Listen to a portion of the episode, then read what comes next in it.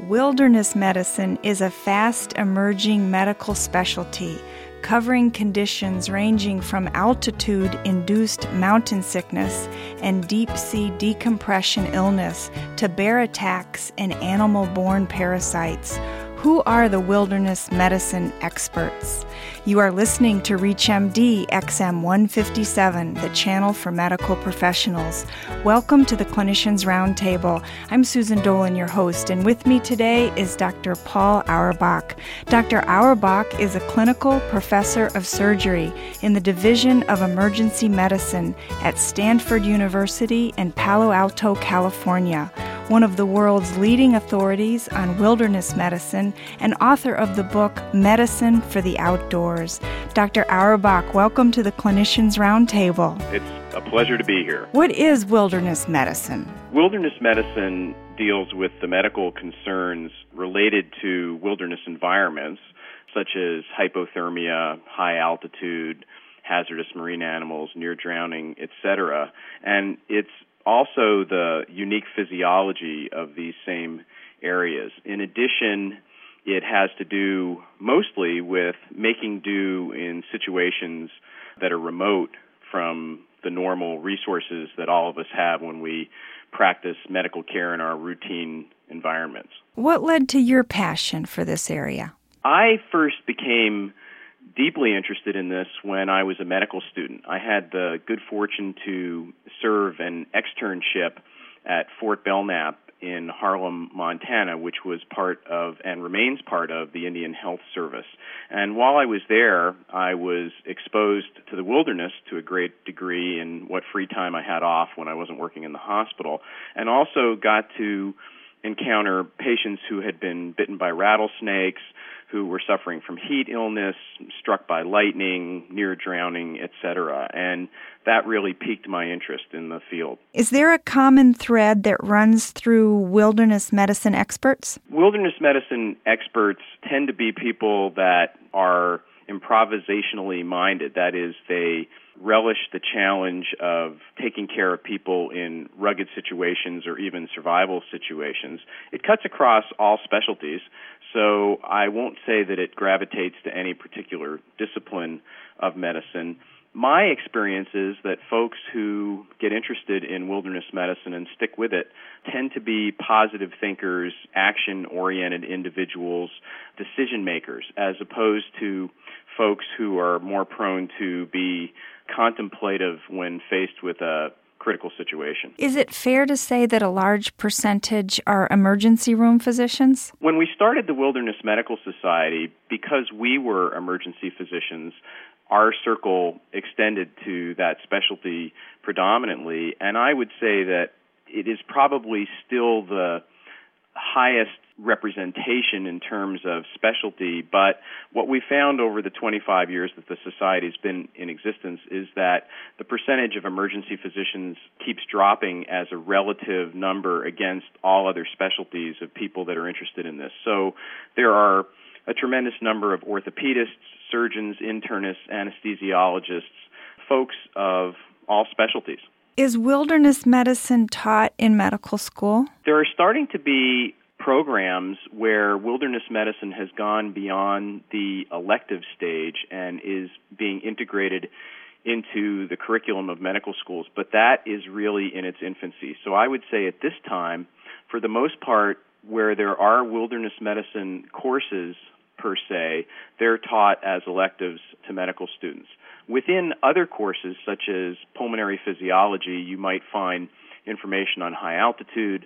In pediatric programs, there are certainly discussions of envenomations by snake bites and insects, etc. So it's scattered throughout the curriculum, but as a consolidated feature, it really is an elective. Is there a certification program for wilderness medicine? There are a number of certifications, mostly at the EMT level. So there's such a thing as EMTW for EMT Wilderness. A very new program which is becoming rapidly popular is the Fellowship in the Academy of Wilderness Medicine, which is sponsored by the Wilderness Medical Society. Tell us about the Wilderness Medical Society. The Wilderness Medical Society has been a labor of love for me and other people now for 25 years. It's hard to believe it's been that long, but it has. The Wilderness Medical Society brings together predominantly physicians, but healthcare professionals at all levels who are interested in the field of wilderness medicine. The mission is to promote solid research, good clinical practice, teaching, and the promulgation of appropriate techniques and clinical practices in the wilderness environment. Do wilderness medicine experts get involved with disaster preparedness groups? That's an excellent question, and it's an excellent point. In these days where it seems that we are facing more and more natural disasters, and given our global environmental situation, there's every reason to believe that that will continue, and also such issues as armed conflicts, we see a lot of mass casualty incidents. Wilderness medicine physicians are uniquely prepared to deal with these issues because they are used to dealing with minimal resources and to being able to improvise if they need to. So the answer is an emphatic yes.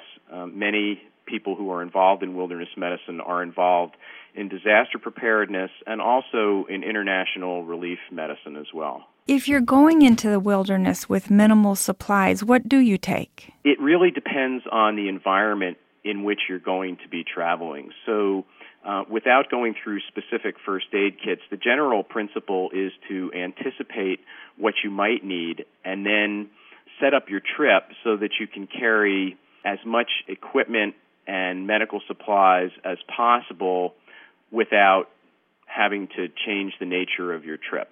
So if you know that you're going to be on a diving expedition and underwater and out at sea, you would want to carry the equipment and drugs and supplies and so forth that would be appropriate to that environment. The same thing if you're going up to altitude or in the desert. It depends how long you're going to be gone, the skill level of the people that you're with, how much space and weight you can take up with your supplies and so forth.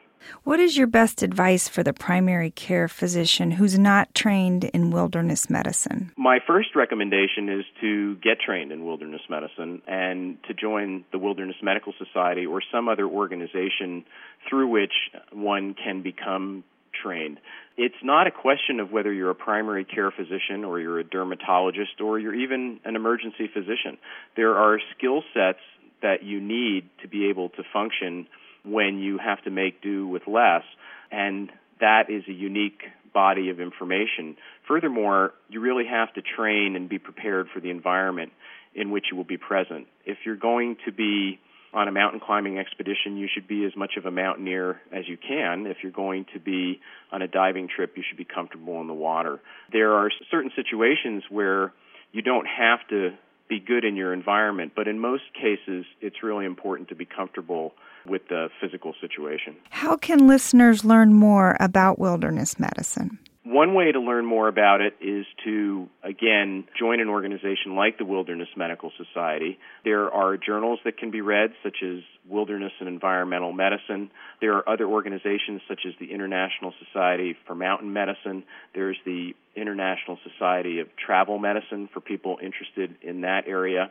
Get outside and be part of the environment, and I hope that we'll have just a brief opportunity to talk about that in a bit, and practice your passion. So if you want to be outdoors as much as you can, and then you'll find that you are learning in a gradual or directed fashion. How much time do you spend outdoors? I spend as much time as I can. It's hard to quantify at any given moment because, like most of the people listening to this program, I have a day job, so I spend a lot of time doing that, a family that I'm devoted to.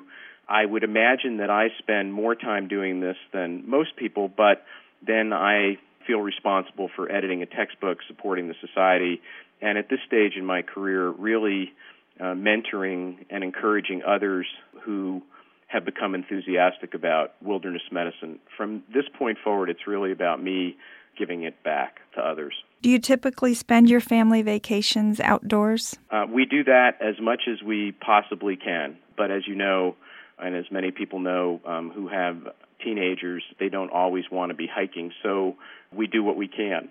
And have you found yourself in situations where you had to practice wilderness medicine? I have practiced wilderness medicine a fair amount, ranging from minor episodes such as taking fish hooks out of people to moderate episodes where I would be treating people with infectious diarrhea and dehydration or mild mountain sickness to more severe situations where people have severe envenomations or bad trauma. I have had those opportunities because I have been in the settings where they might occur, so it's not just happenstance. What are some new developments in the field? Wilderness medicine is really evolving, and I have to emphasize that, like all areas in medicine, it's not going to evolve purely by empiric observations. So there's important bench research that is done. There's research that occurs in the laboratory and clinical research that supports it. So we are learning more and more about using certain types of drugs for acute mountain sickness that we hadn't previously contemplated. Organizations like the Divers Alert Network are constantly doing research to better delineate dive tables and safe diving programs. As we learn about better methods to resuscitate people for trauma and the types of fluids we use, that has application. And, of course, unfortunately because of armed conflict, but nevertheless, the military contributes a fair amount to how we manage wilderness medicine patients and vice versa, because they are often faced with austere and severe situations. Tell us about your book, Medicine for the Outdoors. Medicine for the Outdoors is a book for lay people written to explain wilderness medicine for them, but it's really based upon the big book, which is the labor of my life, which is the wilderness medicine textbook.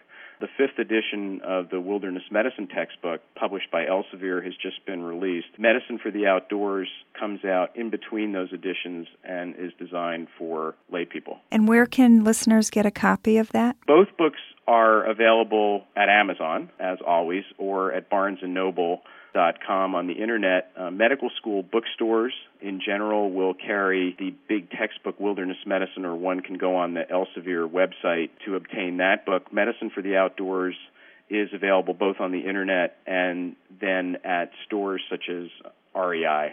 Dr. Auerbach, thank you for joining us to discuss wilderness medicine. It's been my pleasure, and I'd like to say to the listeners that if there's anything I can do to encourage them or help them become wilderness medicine physicians or enjoy this to the degree that I have, I'd be happy to do that. Thank you.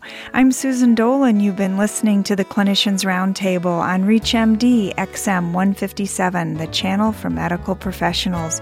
For comments and questions, send your email to xm@reachmd.com. Thank you for listening.